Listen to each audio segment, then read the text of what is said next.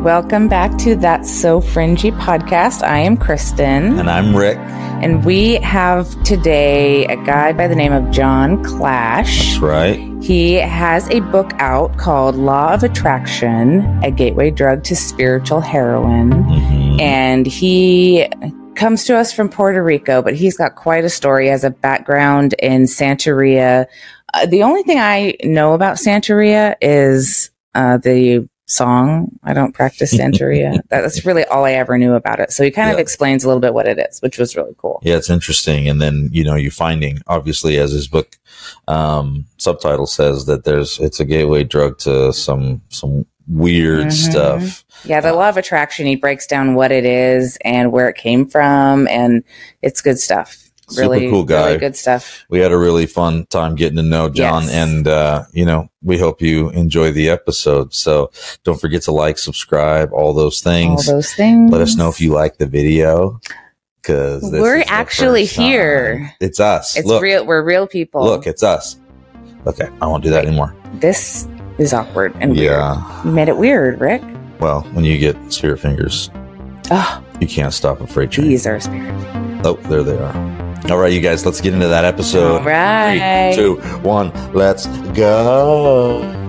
Uh, it's called Law of Attraction, a gateway drug to spiritual heroin. That's I right. it's it's a mouthful. I know. Yeah, yeah, yeah, yeah. So he's got a book out called The Law of Attraction, and uh, we're going to let him tell you a little bit about that book. Uh, we wanted to promote it because we heard him on another podcast, and we just, you know, really enjoyed his, um, you know, just the way that he was presenting the message uh, of his book. But we don't want to do any spoilers. We want to let him get into that information for you. Uh, but Jon, we just wanted to throw it to you to where you can give kind of a brief background of how this book came to be, what kind of led you down that road, and then you know how how uh, how it, you ended up with this book in hand. Definitely. Well, Rick, Kristen, thank you so much for having me on here. Uh, It's a pleasure. And the title of your podcast is so awesome uh, because I'm into the fringy stuff. You know, it's it's it's interesting, and it's when you're talking about fringe topics, right? There's it's like you don't have to believe every single thing that you hear in the fringe topic, you know, Mhm. genre, but it's still super interesting in Mhm. in many aspects, and it gives Yeah. you it gives you rabbit holes to go down. And I am a rabbit hole follower, and that's actually how I I uh, came up with the book.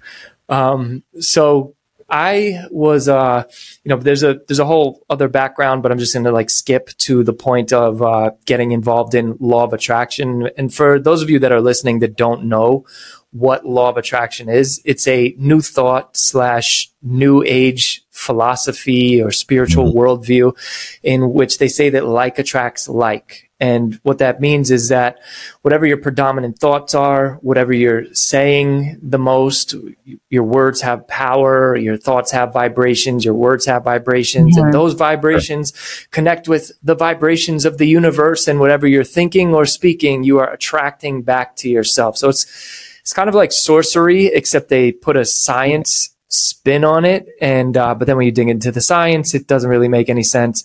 Um, so that's essentially what it is, and it's it's really popular. It was popularized by the book The Secret. Well, that's just I would say modern popularization Mhm. was uh, is that even a word popularization It is now, buddy. It sounds often. right. You just Well- put it together. There's a lot of syllables.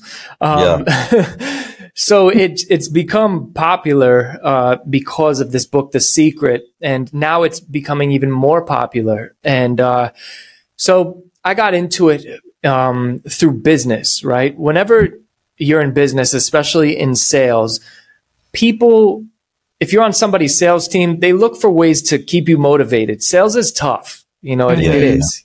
You have to face a lot of rejection. Um, your, your family's going to tell you you're stupid. Like it's, it's just a whole, like just go get a real job. You know, it, it, there's a whole mess that comes with it. So it is important to train your mind to think positively when you have so much negativity heading your way. So Sure. one of the ways that they do that, and I've noticed this after being in the industry for about 10 years, is that you can't look left, can't look right without eventually bumping into somebody teaching you the law of attraction, Hmm. right? Right. Yeah. And it goes beyond just, and I tell this to people, I'm like, why don't we just tell people that it's better to think positive than it is to think negative? Because Mm. that is Mhm. practically, like, practically speaking, that's a good idea, right? Yeah, it Right, just, right, right. it just is. Why don't we just say, hey, this can get pretty tough. So it's important to train your mind to focus on the positive, not ignore the negative, Sure. but focus on the positive and and you know keep keep moving in the direction that you want to go and Mm-hmm. instead we teach them that if you focus on the positive the universe is going to somehow conspire and bend to your will and give you Right, all of the abundance yeah, Yeah. oh that word manifest is is ah, it hurts my soul whenever yeah, i hear tricky one, right? yeah whenever i hear it It's like what are you what are you trying to say? Manifest like you like you have some kind of creative power uh, from yourself Mhm. that is going to manifest something, and there's not this higher power that's going to actually uh, do that for you. You're you're Yeah. thinking I am the one doing it, and that that's a really slippery slope Mhm. because we don't really have any power apart from God, in, in my Mhm. opinion. Right. It almost reminds me of the word like conjuring, like like you're Mm. trying to conjure something, which is a very kind of satanic practice also. So That is very true. That's I've never made that correlation. That's good. I should have uh, spoke to you before I wrote the book. Yeah. Um, but what's interesting is when you just look at the definition of, of manifest, right? Um, in the definition, it says just to bring something into fruition. And in it, it says like work towards bringing something into fruition. But that's not how it's defined within law of attraction and, and new age spirituality. It's defined as if you think about it, the universe will manifest it for you because in fact, you are actually one with the universe and the universe is God. So therefore you are God and you can create things in the same way God creates things because you are God. You know, it's this, uh, goes back to the first lie, um, told, you know, told in the garden, "E- eat of this and you'll be like God. And Mhm. we, we you know we take a, a bite into the forbidden fruit of the law of attraction and it opens up this gateway drug it's a gateway drug to Yeah. all these other new age practices and that's that's essentially why i wrote the book because i went down a rabbit hole of of you know what is it what is this law of attraction thing because it was painted to me as science right so i wasn't a believer then i became a believer and I still practice the law of attraction because I didn't know it was new age spirituality. Mhm. It was Oh, painted a- as this neutral thing of, yeah, this is just science. This is what science says. Mhm. And um, that's a loaded word too, science, because it's a it's an umbrella term. So you got to be like, all right, which which branch of science are we talking about here? But to the to the regular average person, you hear that, um, and you're like, oh, science says blank, and you just think blank is true because science says. We all just went through this, right? We all just went through this as a world. yeah. Um, Yep. So I continued doing it, but then I, I eventually, I guess it was Holy Spirit conviction. I can't tell you when it happened that I started really looking into the law of attraction and Mm. what it was rooted in. But when I went down that rabbit hole, I came across people like Helena Blavatsky and uh, Phineas Quimby, Phineas Quimby, and um, these like spiritual characters and and uh, like Aleister Crowley and all these mystics. And I'm like, Mhm. wow, this is this is not Christian at all. Mhm. You know, like it's just it's not. And the thing is, they'll tell you that it is Christian because they'll they'll use you know, ask and ye sh- if anything you ask, believing ye shall receive. They're like, look, see, the Bible teaches the law of attraction, not knowing that that is completely pulled all the way out of context right. um, a- and equating the God of the Bible with God of the, you know, with the universe somehow. Um, so I just went down this rabbit hole, and every layer that I peeled back, it was just like, uh, it's like leaving garbage in the in the can for too long outside waiting for it to be picked up and then the garbage Yeah, The, the sanitation doesn't come. And then when they finally come there's like all these maggots underneath it. It was just like maggots of lies that was underneath everything they said. Science proves it. Maggots of lies under that. Um, you know, this is compatible with Christianity. Maggots of lies under that. This is a natural law of the universe. Maggots of lies under that. And it's just lie after lie. And then you, you get into the business side of it and it's just a whole bunch of people telling you that you can get rich from, uh, you know, the abundance of the universe by accessing this secret knowledge Meanwhile, the only reason that they're getting rich is because they're just telling you that you can get rich if you buy their stuff. Mm-hmm. And Yeah. if you go to their spiritual warrior retreats. And yeah, so I, I just, that's how the book came about because I was just sick of having conversations with people who weren't listening. And I'm like, you know what? Now, now if I talk to you and you ask me these questions, I could just say, Hey, go, go read the book. If you don't read the book, you don't actually want to know uh, the answer to your questions. Mm-hmm. Yeah. No, and it's great. It's a great point because, you know, a lot of people talk about the law of attraction as if it's, it's the only way, you know, like that's the only way to, to get what you want in this world is to put out these positive vibes. And, you know, there's, it completely sidesteps hard work and dedication, you know, and all of those things that long suffering, all of the things that are the fruits of the spirit where you're supposed to, you, I mean, Paul talks about it multiple times in the New Testament of the, this new kingdom that we're in now is, is going to be struggle city for you guys. And Jesus Mhm. even said it like, this is going to be struggle city for you. And if you think that you're just going to be riding around on this Jesus bus and everything's going to be okay, it's not. And this whole law of attraction flips that on its head and says, you know what? We, we think that we're better than God and we can figure this out. And that sounds a lot like Babylon to me. Yeah. Mm-hmm. I would agree. It sounds a lot like Babylon, but there's also churches that teach this stuff just this, just Yeah. uh, under like a, a word of faith type uh, type theology in which we can speak things into existence, and that's why you see people like uh, Kenneth Copeland, uh, the crazy videos of him like holding his hand on his head, telling the whole entire congregation to say "hair." Grow because they believe that if they speak this to their hair, it will actually create and manifest little follicles. Look, I was desperate. I tried it. Mhm. It didn't work. Okay, Yeah. it did, it did not work. you. How's it going for you, Rick? Yeah. Works pretty, works pretty good. Could I, I need to get Kenneth Copeland over here. Maybe he's the only one that could save us. It's quite it's quite possible, quite possible. But then he'd have to get on, you know. Crowley that that said the New Age is Satanism rebranded. I mean, No, that was actually That's somebody Anton. That was Anton LaVey. So just uh, you know, just the most famous Satanist ever.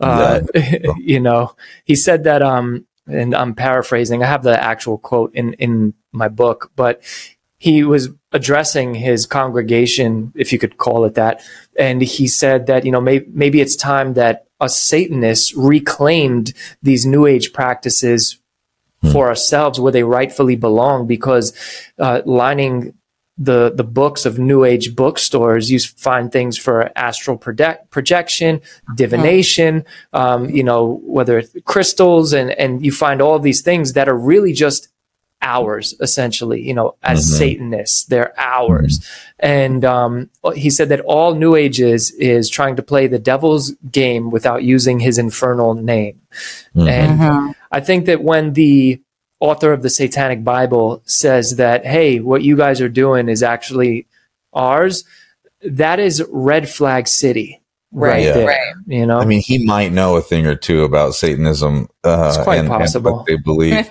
you know. Yeah. So I, I would, I would judge him to be a pretty reliable source in this case. yeah although he was bald Oh yeah, yeah, yeah. Oh, Yeah. Hmm. So his hair, you know, all, all that law of attraction stuff. I mean, maybe he didn't do any law of attraction for his hair or speak it into existence for his Right. hair. Mhm.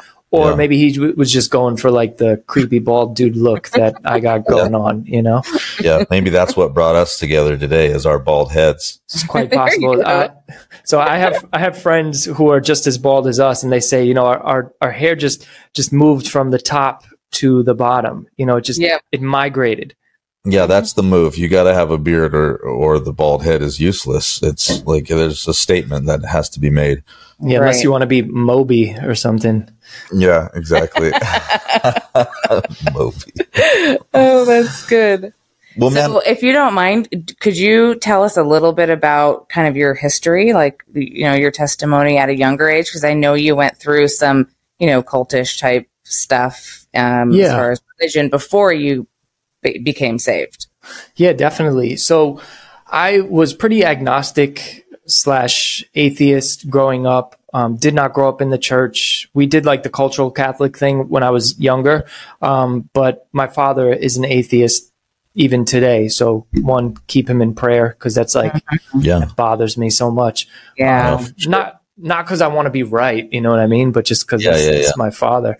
Right. Um, but so that was pretty much uh, as far as God went in our home. Um, and then when I got into like my teenage years, I was involved in gangs and drugs and selling drugs, using drugs, and all, all this type of debauchery stuff. I was violent. I was angry. I was, you know, I, I sometimes I don't like telling my testimony because I feel like it's so cliche. Like, oh, I was so bad, and then Jesus came and I was so good. You know, it's just it's it's the cliche, but it it happened for me. You know, Mhm. Sure. um, so at uh at some point in this um, you know debauchery I was living in, I was invited to um, a, a Santeria session, or they they um, I call them seances, but that's not what they what they called them. Um, But I didn't know what I was going to, and it was um, it was painted in this way like hey you got to come to this thing and this lady will tell you your future. And i wanted to be a famous rapper so i just wanted somebody to tell me that in my future i will be a famous rapper right, Right. Like that's Yep. that's what i wanted. So i went there. I got all that in a bag of chips way more. Uh, Yeah. so long story short i show up it's like a party right? Everyone's drinking beer smoking cigars and i'm like oh it's pretty cool you know? I, I this is the coolest psychic session I've ever seen, you know? yeah, right. Not what I was expecting. It's a lot brighter in here than I thought it would be. What's funny is actually dark in there. Um, it was, so it, it was like a, a party, but there was an altar there. And Okay. I didn't really, I didn't really think too much of it because I just, I thought it was kind of just, uh, you know, um, part of the culture. I, I associated it with like Roman Catholicism because, you know, you see people lighting candles to the saints and stuff like Sure. that in Roman Catholicism. So I'm like, oh, all right, whatever. Didn't really think much of it. Then um, the atmosphere shifted, right? And this woman who I actually know, um, she started changing personalities, right? Hmm. And I'm like, what the heck is going on here? You know, this Yeah. is, you got to understand, I'm like agnostic, but I still watch like ghost stories and stuff like that on. TV. Yeah, yeah. Um, but I'm watching this and I'm just like, what is going on here? But I'm also like, this is bugged out, but whatever, drinking the beer, smoking the cigars, you know, just right. I'm here for the ride. My friends have Mhm. invited me to worse things, right? So, There you go. um, actually, now that I think about it, no, they no, they haven't because that was pretty demonic. That was probably the most demonic thing I was invited to.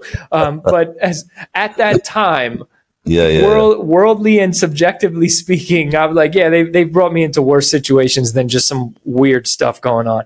So. That's funny. anyway, I um she she's changing characters, right? Like every time she she changed it's like a different personality.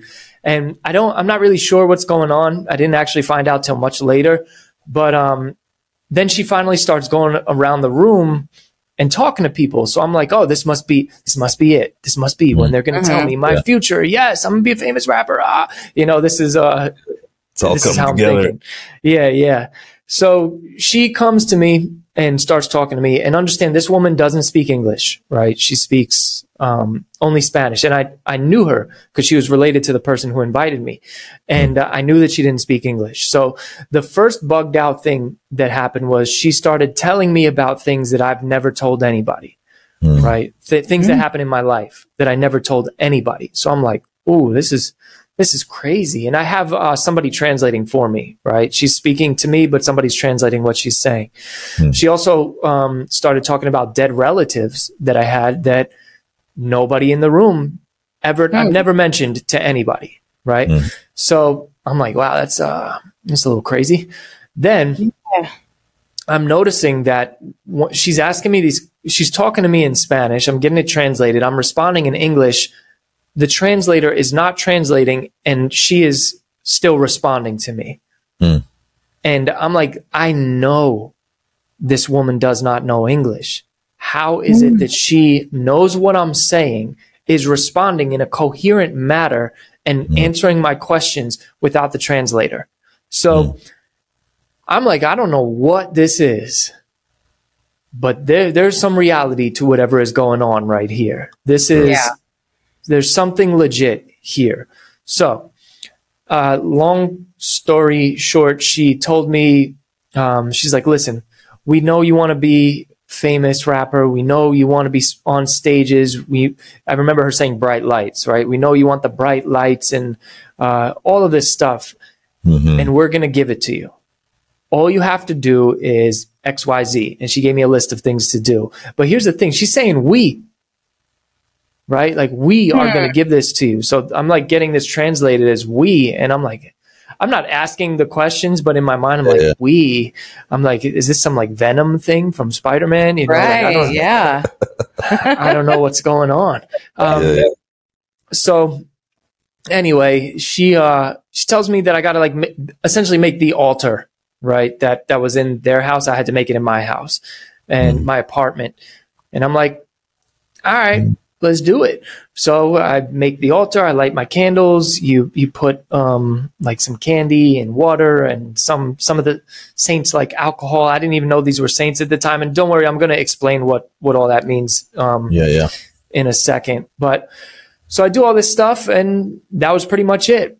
But then good things started happening in my life as far as my music was going. Um, I was getting recognized. I won Underground Music Awards. I was like, really, things were moving a little bit. I was getting a buzz, we called it, right? Uh, you know, I right. was, yeah. I was, uh, I had a buzz around my music and my name, relatively speaking. Um, you know, so I'm like, all right, this stuff must be working. So now I'm in. I'm I'm lighting the candles. I'm doing all this stuff, but I, I don't even essentially know what this is yet.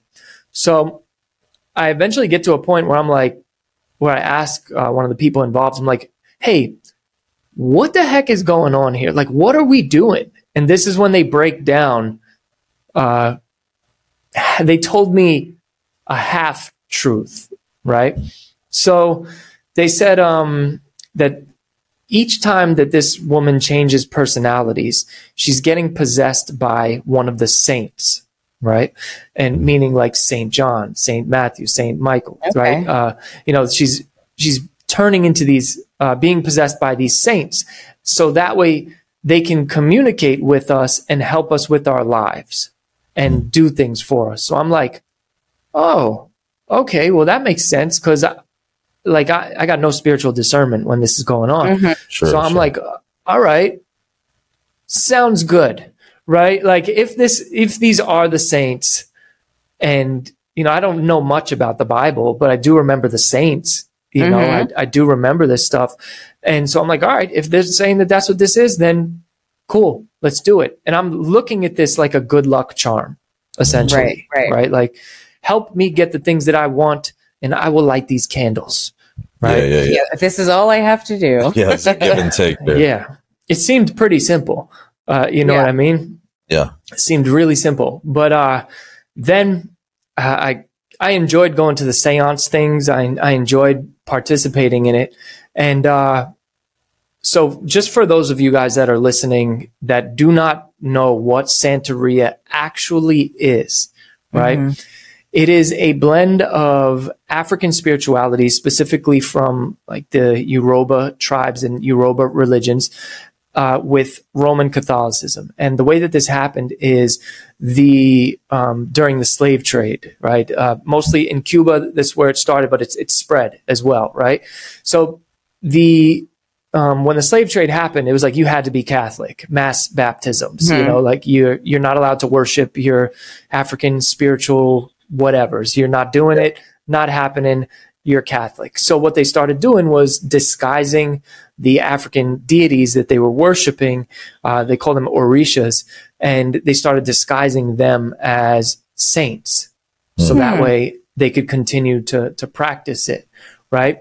And so that uh, kind of merger is what created what's known as Santeria. Now it's known by other names in other places, but essentially the umbrella term would be Santeria, right? Worship worship of the saints, right? Why did I think that it was like a Spanish origin? Is that just me? Well, because it was this it was the Spanish slave trade, right? Mm. Okay. So it was um, in Cuba, then it was in Dominican Republic, then Puerto Yeah. Rico, then Brazil, and all of this. And so it has a big Spanish influence because the S- the Spaniards were the ones, you know, the, the reason that everyone out here in Puerto Rico speaks Spanish is because the Spaniards came here and Right. colonized it, you know? Mhm. So that's how the Spanish twist kind of kind of got on it because it, it flourished in places like Cuba and, and the Caribbean, right? Hmm. It also has a lot of similarities to voodoo. Um, Yeah. yeah, so there's a lot of similarities to voodoo. That's because it's essentially the same, you know, it all traces back to the same to Yeah, the same yeah, essentially the same dude, Satan, Mhm. but that's uh um Yeah. It's a whole We're- other thing. We're getting a little ahead of this the story here. Yeah, yeah. So Yeah. rewind. Um, so I didn't know any of this. I, they didn't. They never told me about the African uh, spirituality side of it, and I didn't find that out till much, much, much, much later. Right. So Mhm. now, I the my first smack in the face of reality with this was I was on a date with somebody, and I was wearing the beads that they give me for protection. Right.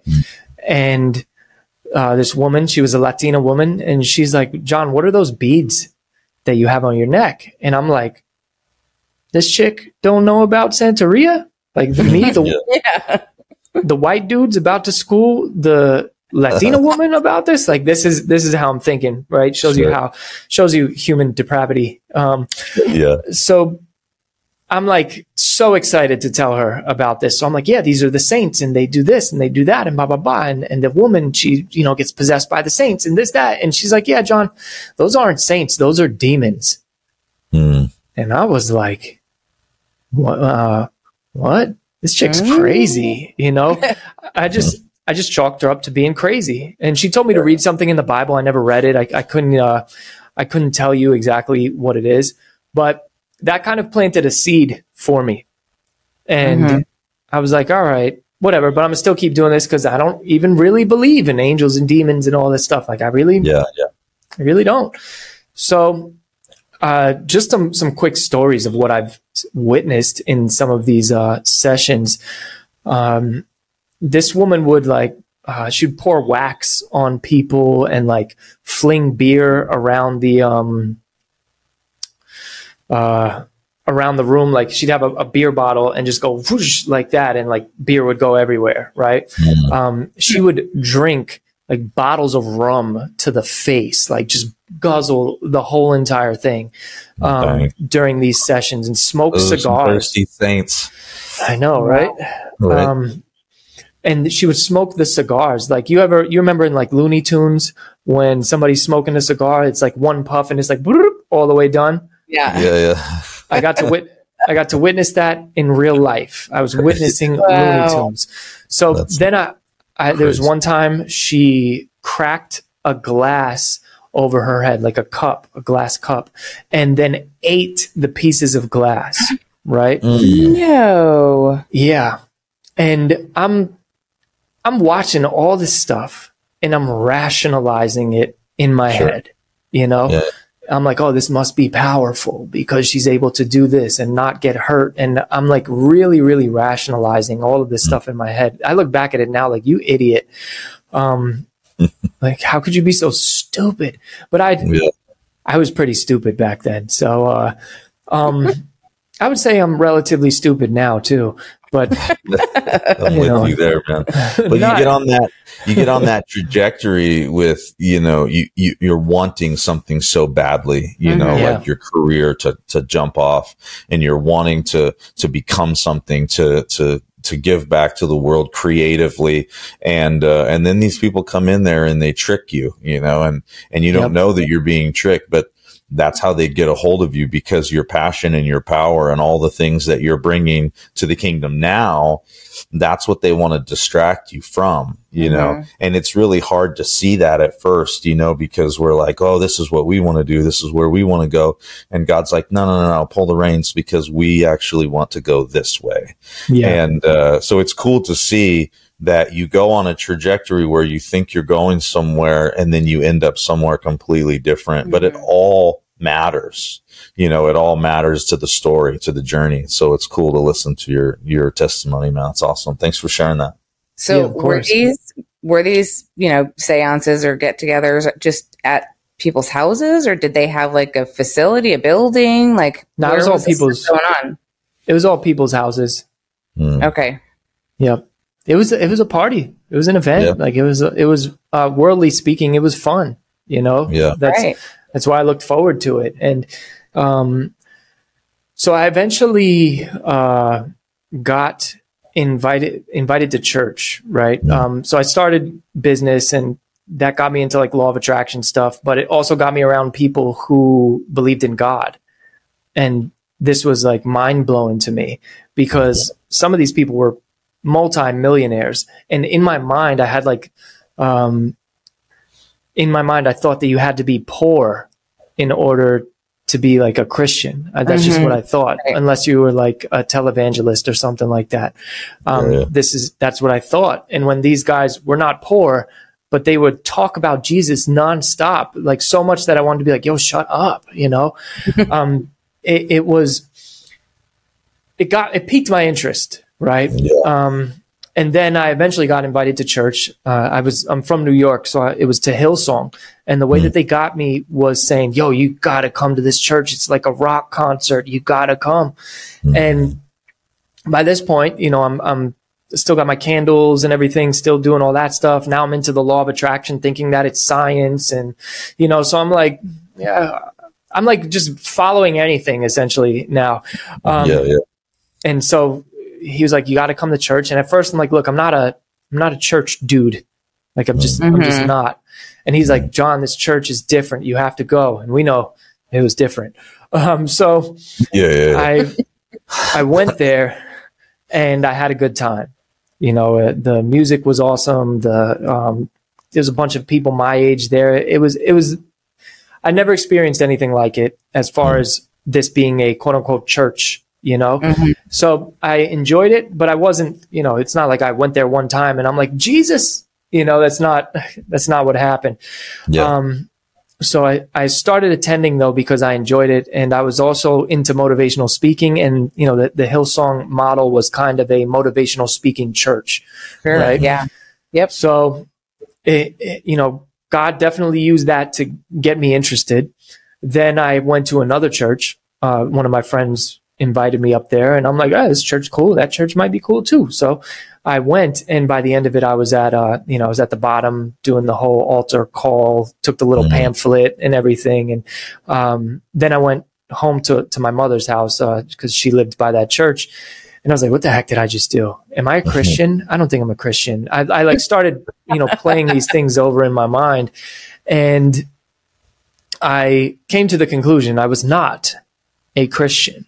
Hmm. And that, but now I was like, all right, I'm going to figure this stuff out because I got a lot going on here. So Yeah.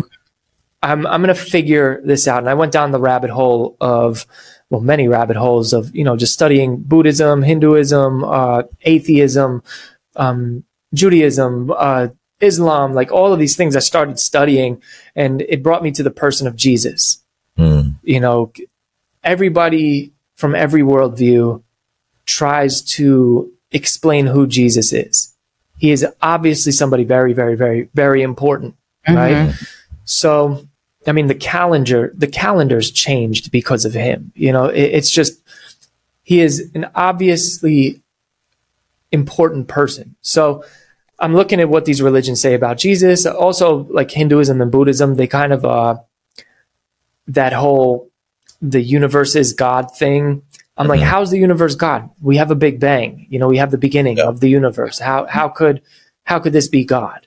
It's we're Mhm. believing in a in a limited God if that's the case. Um, Right. So that kind of was an easy no, you guys got some cool philosophy, but I can't, you know, if you're going to deny like basic uh, Mhm. knowledge about the universe, like I just, I probably can't trust everything else that you're saying. It doesn't. Um, yeah. Yeah. So, NASA. We're I- talking. huh? I was just kidding. I said NASA. We're talking to you. Yeah, yeah. Guys, good to see you. Um, but so we, um, we, uh, I, you know, went down these rabbit holes and just came to the person of Jesus. I watched a lot of like atheist versus Christian debates and I got into like reliability of the New Testament. And at that time, I, I really didn't even comprehend what New Testament was, you know, Old Testament, New Testament. I, I was just kind of learning these things. I knew what the four gospels were. Um, and then when I started learning about Paul and, and the, uh, you know, the epistles and, and who Paul was and like, why did all these people want to die for saying that Jesus Christ rose from the dead? Why are people still today trying to explain away the empty tomb and the sites of, uh, um, you know, Jesus being resurrected from the dead and all these things are going on in my mind and i can't tell you when it happened but it happened where i was like jesus is who he says he is i just i think that he is and uh, if he says that he's the only way to the father i'm going to put my trust in him and and i'm going to say cool that guy's going to get me to heaven that that's how i just looked at it at first like not all paths don't lead to heaven. Uh, it's obviously clear to me that Jesus rose from the dead. I'm going to trust him for my salvation. And that was kind of it at that point. I, I didn't know theology. I knew more apologetics than I knew theology, right? Right. Yeah. I didn't Yeah. I didn't I didn't stop lighting my candles. I didn't um uh stop practicing the law of attraction. I didn't stop, you know, uh drinking and and doing debaucherous stuff like I just I just didn't. But Mhm. I I did believe that Jesus is who he says he is and that he's the only way to heaven. And Mhm. It, it it's so incredible how God will when you are his he'll put up with your nonsense for um you know to an extent he will put up your nonsense he's got a lot of patience but Mhm. eventually he's you know I, I don't want to say he swept the rug out from under me but he allowed it to be swept Yeah. right? yeah. Sure. and um, I stumbled into a really good church, like just stumbling. This was after, you know, I was living in Miami, driving a six series BMW, making money, spending it faster than I make it, you know, just all of this craziness. Um, I actually got baptized in, in Miami and I got baptized thinking that it would make my life better. You know, I still had this, I had like a prosperity gospel mindset kind Yeah. of. Mm. Yeah. Um, then when I, I'm looking at my life and it's like just going in shambles, I'm like, I obviously, I must be believing something wrong about God. Mhm. Um, I can, I can, I'm assured that my salvation is intact from putting my trust there, but something's off, right? Because I'm thinking that if you're a Christian, now life is going to be easy. You know, you're Right. have all these Yep. blessings and all this stuff, this nonsense that prosperity gospel preachers preach. And I'm just like, something's off, right? And I had, before I came, like, and everything started falling, uh, falling apart, I was more interested in learning like actual theology. And I have a, a mentor, thank God for this uh, man named David Peach. I speak about him in the book. He, his father was pastor. His father's father was a pastor. Like it, it, he comes from a line of real. Hey, this is how you read the Bible. This is the context. This is it. Go Mhm. get yourself a study Bible. Read it slowly. Don't just try to speed through this. Like he he really taught me how to read it. And since I started reading it correctly, now I was like searching for the truth, right?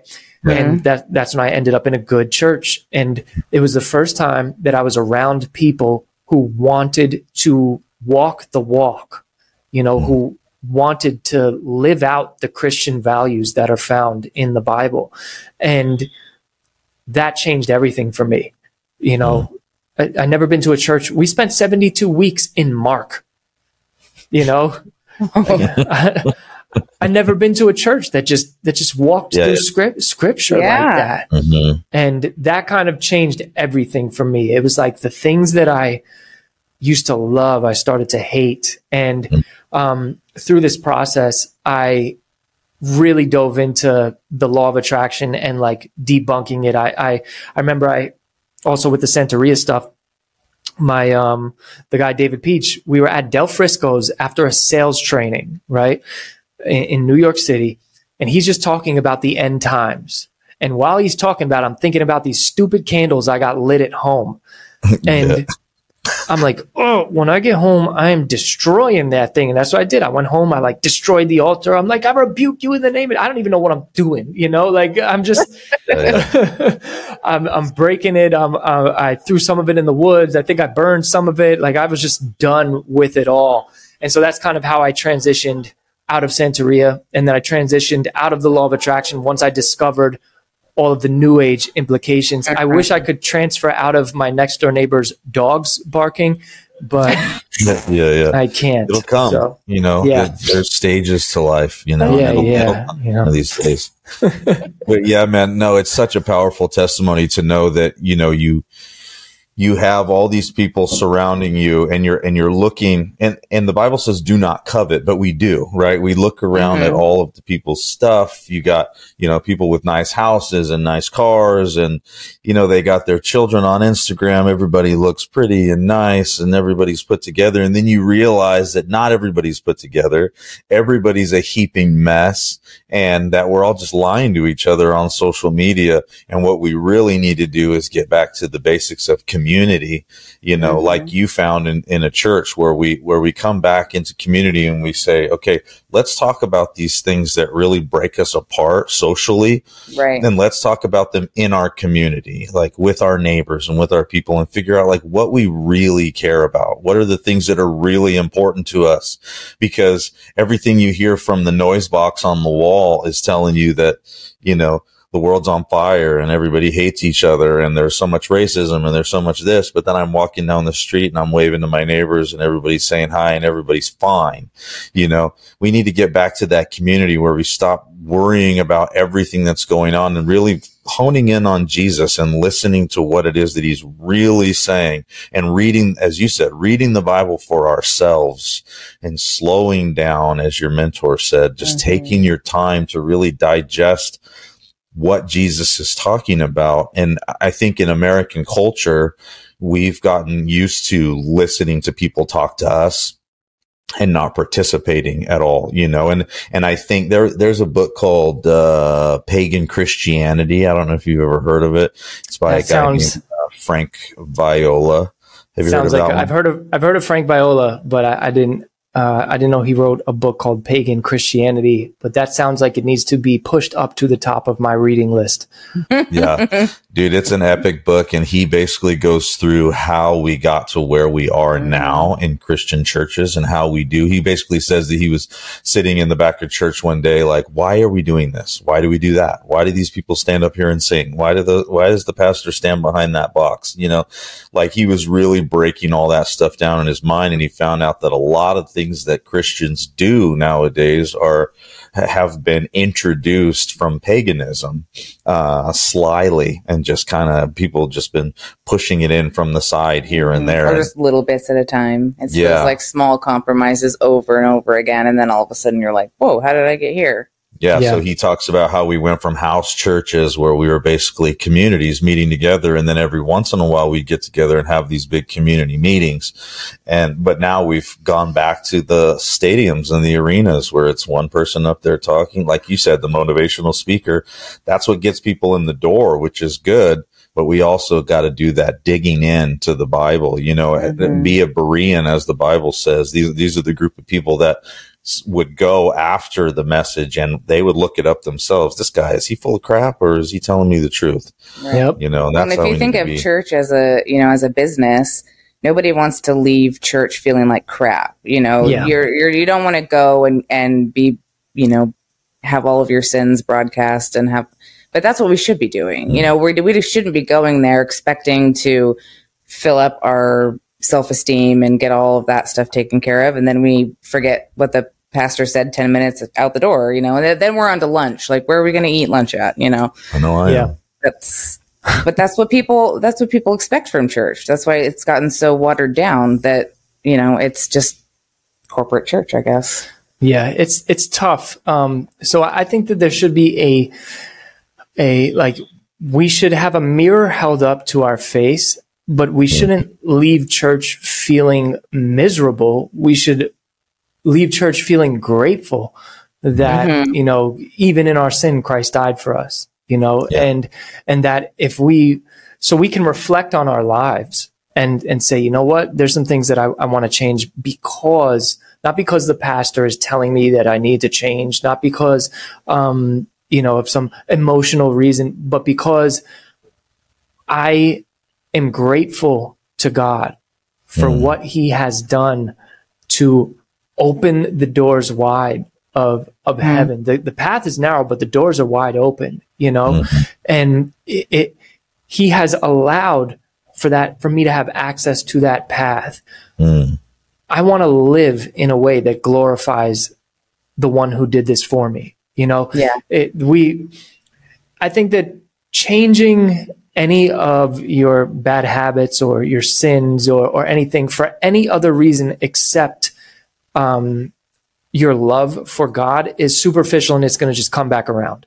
Right. You know? Yep. Totally. And I I do really agree with though of church should not just be a motivational speech because I you know with the whole Hillsong fallout I was out of there long before then and not Hillsong wasn't all bad you know there Right. there was Yeah. Mhm. a huge it was a huge mess but it wasn't all bad um, I went to uh, there's a, a guy named Nathan Finochio he did college classes there and man I didn't even know about different denominations like I didn't know um, uh, the Trinity. You know, I, I just didn't know these things, and those college classes helped me learn so much. And he's a he's a really really really good teacher. He's no longer with Hillsong, um, but uh, but yeah, like I I learned a lot. But after the fallout, I don't I don't even know a handful of people who are back at another church Mm. you know, or who are even believers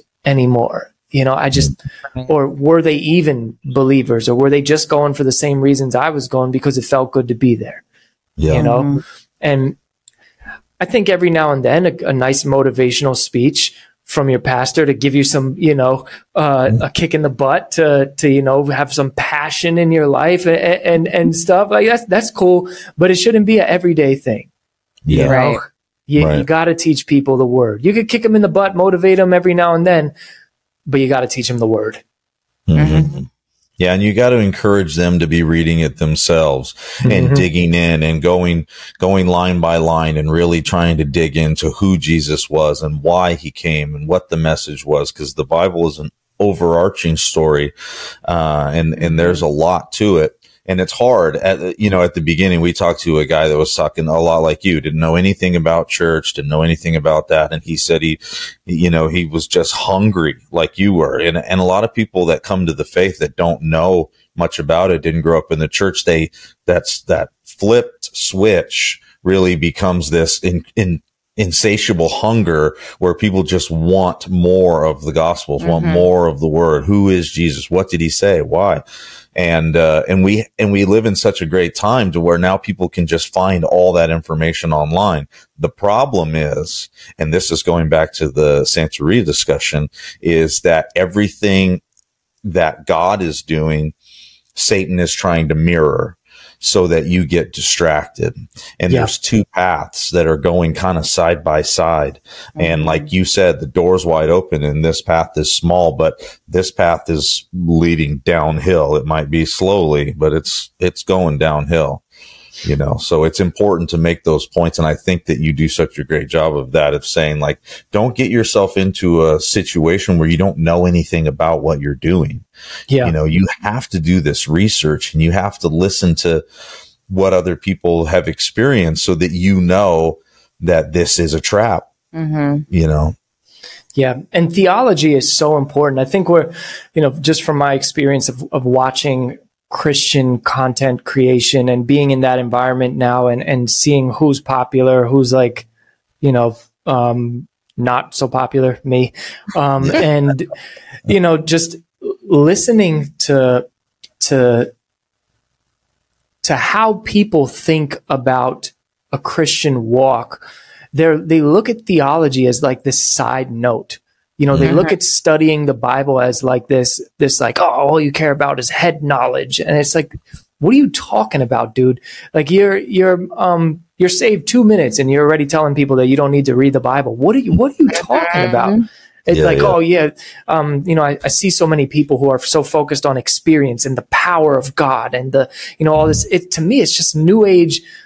Uh, like you're a new age Christian, essentially. If yeah. all you're focused on is experience and you know the power of God to have authority over this and and like all this stuff, and I'm like, bro, just I think everybody who becomes a Christian, yeah, you should tell people about Jesus, but you should be honest and be like, yeah, I don't know a lot uh, about mm-hmm. the Bible, and you should take time to learn it. Take those first those first few years to learn good theology. I wish I could like rewind and mm-hmm. go back and be like, Jon, shut up. Just call David Peach right now and ask yeah, him. Yeah. You know, ask him how this stuff works, so you can have a foundation to, yeah. to stand on. And theology is so awesome because I listen to you know so many different uh, people's perspectives on uh, uh, like how they come to their conclusions, like Calvinism or Arminianism, um, you know, mm-hmm. provisionism, and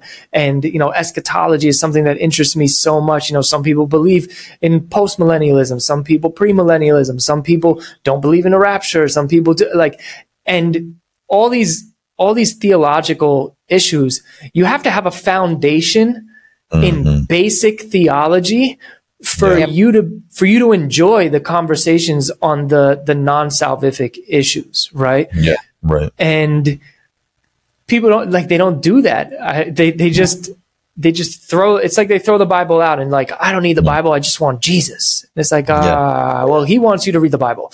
You know? Right. And I think it's you know digging into the Bible where you you know you really learn God and Jesus, their character, who they were, what they did. And that that is a motivation in itself to want to, you know, emulate what they did, you know, mm-hmm. kind of, Amen. I don't know, makes, makes me feel like I know, if, you know, if you know a person better, then you're more likely to follow what they're saying. Yeah.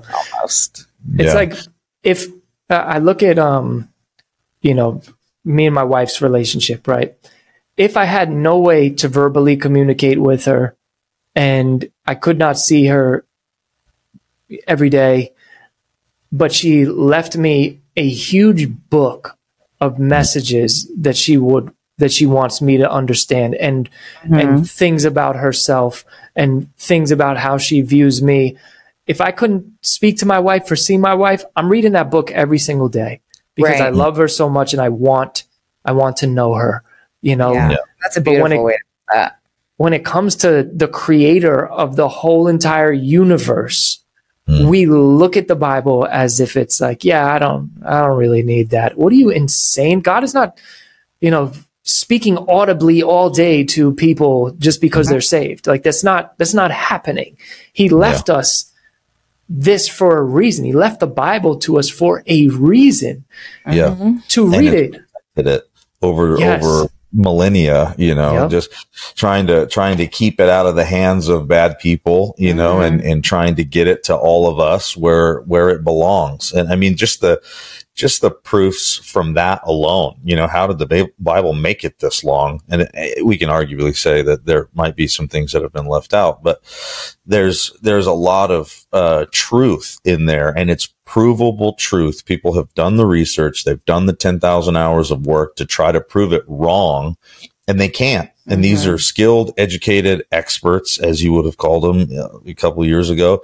Um, these are experts in their field, and these are people that have done the work, and they've said, eh, "Yeah, the Bible's true. Jesus is the guy." But mm-hmm. like you said, when you came to that point, there was still another point or still another uh, step that you had to take, which is to to actually invite him in and and make that repentance or that change of heart, where now you're following him as if as if he is your king. And it's and we talked about on our last episode the the whole idea of kingdom and how Jesus is coming uh, back one day, and that there is a kingdom that we're supposed to be inaugurating now you know, and, and if we were all doing that right now, we would be coming a, a lot further as a society and coming a lot closer to him. But these distractions that we're talking about in this conversation, like Santeria and, and all of these different new age principles and things, they get you off onto these tangents to where you're just like, I don't even know where reality is anymore. And you're yeah. so confused that you're just like, uh, and you just pick, you know, it's almost like opening your Bible for the first time and like, what are we going to read today, God? You know, and, uh, but the the reality is is that's kind of where it is you know when you begin to deconstruct your religion like you did and start to piece it apart and be like okay let's take everything by the numbers now. What's catholicism? What's mormonism? What's you know and you go mm-hmm. through all of these and you're like okay now what do i believe? What how does this affect me? And i think people need to do that for themselves because too many people are walking through this earth just like eh it doesn't really matter. Well, my yeah. question is, is what if it does? There's a there's a quote from C.S. Lewis. It says uh, he says Christianity, if false, is of no importance. If true, of the utmost importance. The only thing it cannot be is moderately important. Mm. And I think mm. apathy is is one of the devil's best tools. I mean, I don't know. I don't know. I don't have conversations with the devil, but just from seeing how the world is, I think apathy as far as the afterlife, apathy towards the afterlife yeah. is, uh, is, is a tool that keeps people from knowing the truth because they, they have this nonchalant attitude of, oh yeah, well, I don't know. And then you ask, will you get to heaven? Yeah, I'm a good person. You know, it's, it's this like, this I don't know, or it, I wouldn't even call it agnosticism.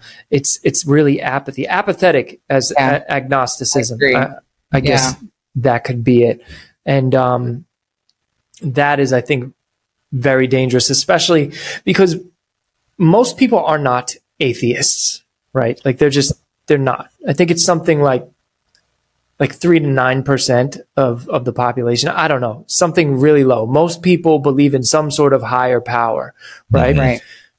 But uh, there's a Pew research done, um, and just just Christians alone believe the 63 percent of Christians believe in at least one New Age belief, and mm-hmm. I think even more than that. Um, call themselves spiritual but not religious right so mm-hmm. atheism is like you know, we we fight against it a lot, but it's it's really not the biggest uh, um, devourer of souls, if you could put it. Mm-hmm. It, it, would be um, apathetic agnosticism slash spiritual, not religious. You know, because then you think. Ooh, that was that's awful. I like that. Uh, a lot of syllables there too.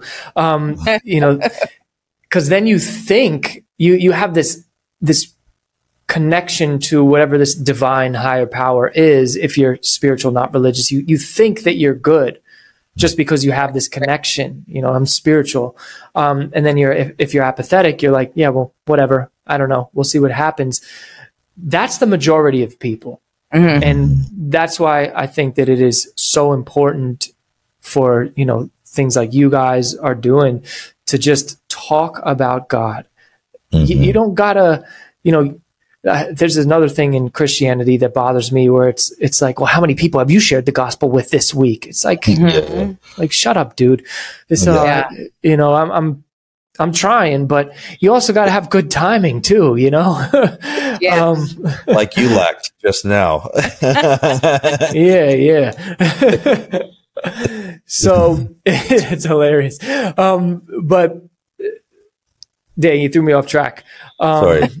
It's quite I, all right. It's quite all right. Who does that? Oh, joke. but but you know, doing stuff like what you guys are doing of just talking about God subjects, mm-hmm. talking mm-hmm. about Jesus subjects, and uh, Greg Koukl puts it a good way. He says you just got to put a pebble in somebody's shoe.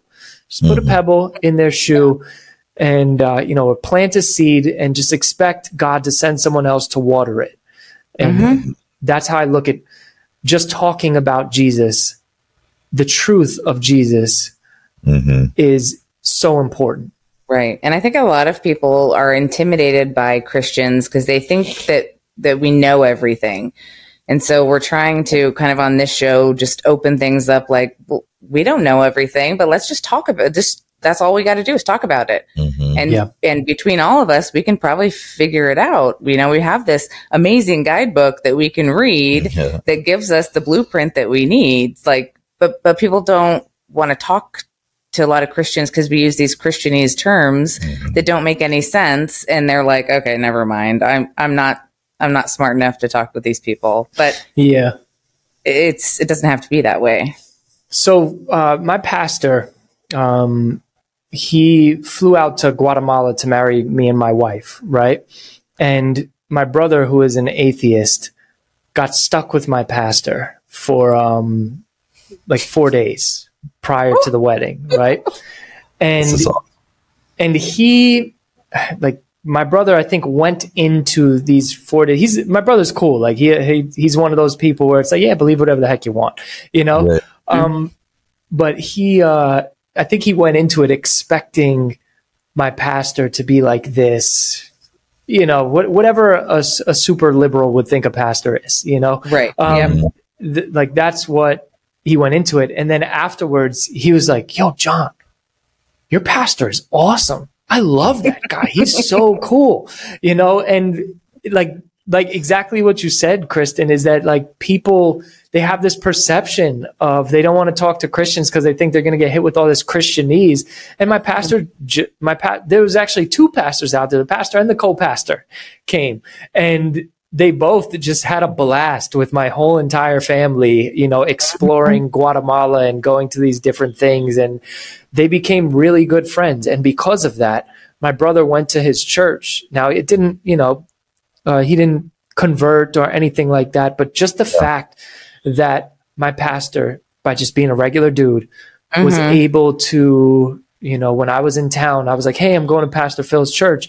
He was like, cool, I'll meet you there. I was like, Yeah. Whoa. uh, okay, That's yeah. the seed, though. That's Yeah. all he Yep. needed, and you don't know what God's going to do with that. You're like, why? yeah, I, I didn't say anything. I was just like, okay, cool. I'll see you there. Um, That's awesome. you know, he's like, yeah, I'll go, I'll go there. I love that guy. And then, you know, he asked me some questions about, uh, the Bible afterwards and then kept it moving. But, uh, you know, that, that just shows you about putting the pebble in somebody's shoe and, and also about how, you know, we're supposed to be with people.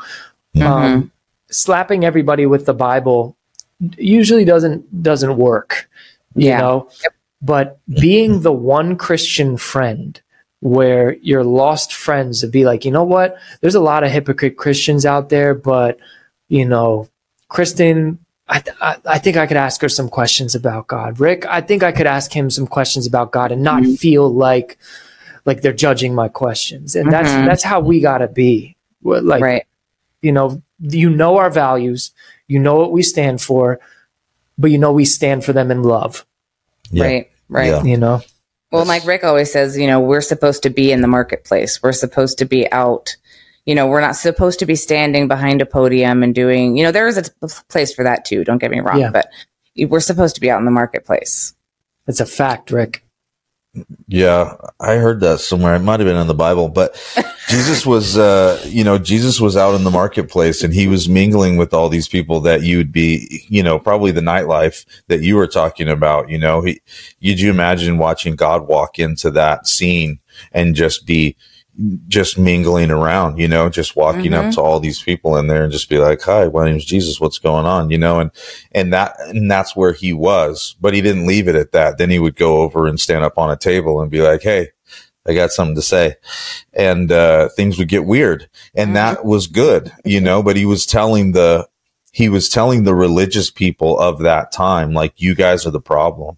Hmm. You guys are the problem. You guys aren't teaching like he Mhm. like he tells Nicodemus when Nicodemus comes to him. He says, "Aren't you the teacher of Jerusalem? Like what? How do you not know this?" Yeah. You know, and he he was baffled by these religious leaders and how they just you're just not doing your job. You guys are more Right. concerned about you and your and your lofty titles and your all of these things. And in the reality of the situation is he didn't even have a pillow to lay his head on.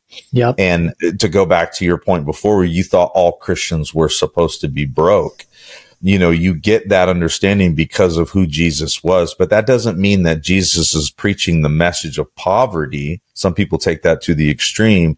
Yep. He's saying, seek ye first the kingdom of heaven and his righteousness and what all that broken down from Christianese means is choose to be a good person and do things in order to the way in which the creator of this place designed it to go. So play the game the way it's supposed to be played. This isn't Grand Theft Auto mm-hmm. where you mm-hmm. just get to go around and murder hookers and do whatever. Like play the game the way that it's designed to be played and you'll be good. Follow Jesus. Mm-hmm you know, and that's what we need to get is is stop being afraid of talking about Jesus because it's the most important message in the whole world. Amen. Because like we said before, if it doesn't matter, then it doesn't matter. But if it does, like there should be something in you that's that pebble in your foot that says, mm-hmm. mm, maybe it does matter. Yeah. And I don't want to go to my deathbed on a, you know, on a whim and just be like, maybe, maybe Buddha was the guy. I don't know. Mm-hmm. Yeah. We have to be, ur- we, we have to live in urgency with patience, right? Mm-hmm. Like Ooh, yeah. we have to, we have to urgently talk to people about Jesus, mm. but be patient for their response. You know, mm. I, I had people try to talk to me about Jesus. I wouldn't say my whole life, but many times throughout my debauchery, mm. I couldn't even hear them, you know? And I, I, I, look at now when I talk to people about Jesus and there's like no response to it. Mm-hmm. And it frustrates me. And I'm like, man, I used to be the one who frustrated people. So mm-hmm. we have to be patient and, yeah. and, and show long suffering in that patience with, with our, with love. You know, we don't got to accept everything. Mm-hmm but we have to make sure that we come from a place of love. And it's very easy to to grab the moral high ground um, on right on people, but you got to speak to them in their language so they can hear it and then be patient with the response. Cause when stuff hits the fan, you know, and, and they're seeking answers, they have to be comfortable enough to come ask you. Mm-hmm. True. That's exactly it. Yeah, and like Paul says, I, I become everything to everybody so that some might be saved. Amen. And and he's not talking about being fake or changing who he is, but he's right. basically saying, I'm going to meet them where they are so that then I could, and, and the word saved really uh, throws people off sometimes. We're not talking about a conversion.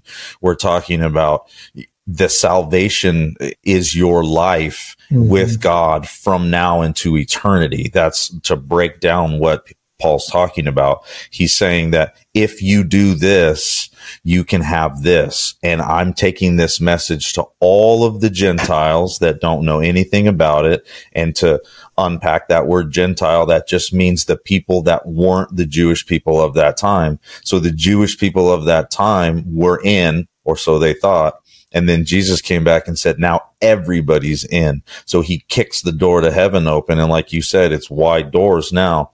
And now we've got Paul talking to these people that have never thought that they had an opportunity to come in ever and saying, welcome in. You're invited. And this is what you have to do. You have to believe that this guy that died on the cross and rose again is the God of this, all of this. And he's chosen you to come in. All you got to do is accept that free gift. And you can imagine minds exploding and how much that was tearing up the world mm-hmm. at that time. But we're so far removed from that. So now we can openly talk about it, but we don't. Yeah. And Paul's like risking his life to talk about it and we just won't talk about it because it makes me uncomfortable in the grocery store when some lady's got her kids and I'm just like, oh, I don't want to. Or when I pull up to a stoplight and I got my Christian music blaring and I'm like, I better turn that down because I don't want anybody to hear it out my windows, you know. And you're just like, whatever happened to Romans 116? You know, like I, I'm not ashamed of the gospel of Jesus Christ. You know, this is but let, my. But let me turn the volume down. yeah, yeah, exactly. Well, we just have to lose that fear. It's because, uh, you know, fear of rejection, uh, mm-hmm. fear of, you know, not being accepted by society. These, these are all things because we are created for community, right? Mm-hmm. Um, mm-hmm. but we're, we are created for the correct community. It's just we have um, kind of swapped out our correct community for the collective community, and mm-hmm. and now we just we just want to be accepted, right? And I'm not yeah. saying you, me as as we, but we sure. generally as humans. Mm-hmm. Since we are relational beings, we just want to be accepted by the other people that are around us. And also, we want them to like us. Mm-hmm. So, yep. if we talk about Jesus, that's a risk that somebody mm-hmm. might not like you now. But mm-hmm. yeah, so um, we do got to get over that. Yeah. I'm just convinced everybody likes me. And so I just don't worry about it anymore. oh, anymore. Boy. That'd be an awesome place to be. I wish I could get there. I wish I could get there. oh my gosh. I'm just kidding. Well, hey, man, this has been such a fun conversation. I'm so mm-hmm. grateful and thankful that you were uh, willing to take the time to come on. Um, we just want to promote the heck out of your book because we think you've done a great job of tying that all together. And obviously, uh, this is just the tip of the iceberg, uh, you know, talking about what we've talked about this tonight, um, because your book goes into way more detail. And mm-hmm. so can you tell people where they can find your book, the full name of your book, where people can find you on your socials and stuff like that? Yeah, definitely. Thank you. First, I just want to say thanks again for having me on. This was a lot of fun. This, the time like flew by. I just looked at the at the time. I know, I'm like, oh my too. gosh, it's it's it's over already, right? Yeah. Um, yeah, tears. But uh, oh. yeah, the crying face emoji. Um, but so you can find me if you just search Jon Clash, J O N. There is no H involved. Um, so Jon Clash. Uh, you'll be able to find pretty much everything. If you go on Amazon and just type in Jon Clash, it's the first thing that pops up. But the, the book is titled Law of Attraction, a gateway drug to spiritual heroin. And like I said, Such you just go on, huh? Such a great title. I love it. Mm-hmm. Thank you. Thank you. Um, I think the universe might have given it to me somewhere. but uh so good. but um yeah, you can find it on uh, uh just on on Amazon and if you enjoy it, please leave a review. That that yeah. really yeah. helps me. Yeah, yeah, please do and uh, get his book. What we're really trying to encourage our listeners to support people like you. You know the mm-hmm. the the controllers of this world have got enough money. Let's support these uh, these people that are tirelessly putting in their own time, their own energy, a lot of times on the side, and and right. and trying to to get something out to the public because they're passionate about people. Mm-hmm. And so we want to promote people like you because we think that's a way better thing to support than all the other junk that we support. So, mm-hmm. anyway, brother, great to meet you. We hope you have a great rest of your night, yes. and uh, let's do this again soon. What do you say? Yeah, definitely. Yeah, we got to do a part two. Yes. Yeah, sure. I would love that. All right, you guys, stay fringy out there, and Jon, we'll see you on the next one, buddy. This is That's So Fringy podcast. We'll see you on the next. Bye. Bye.